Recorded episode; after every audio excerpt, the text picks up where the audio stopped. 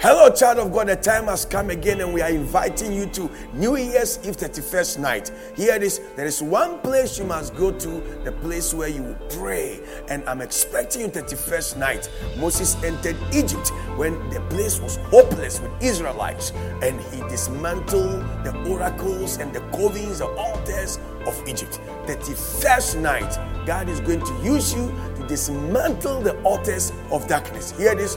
It will be a special night for friends and family. It will be a night for supernatural marriages. It will be a night of breakthrough. It will be a night of purpose. It will be a night of peace, a night of joy. Connect yourself and you will never be the same again. Reserve your seat. Register now. Shalom.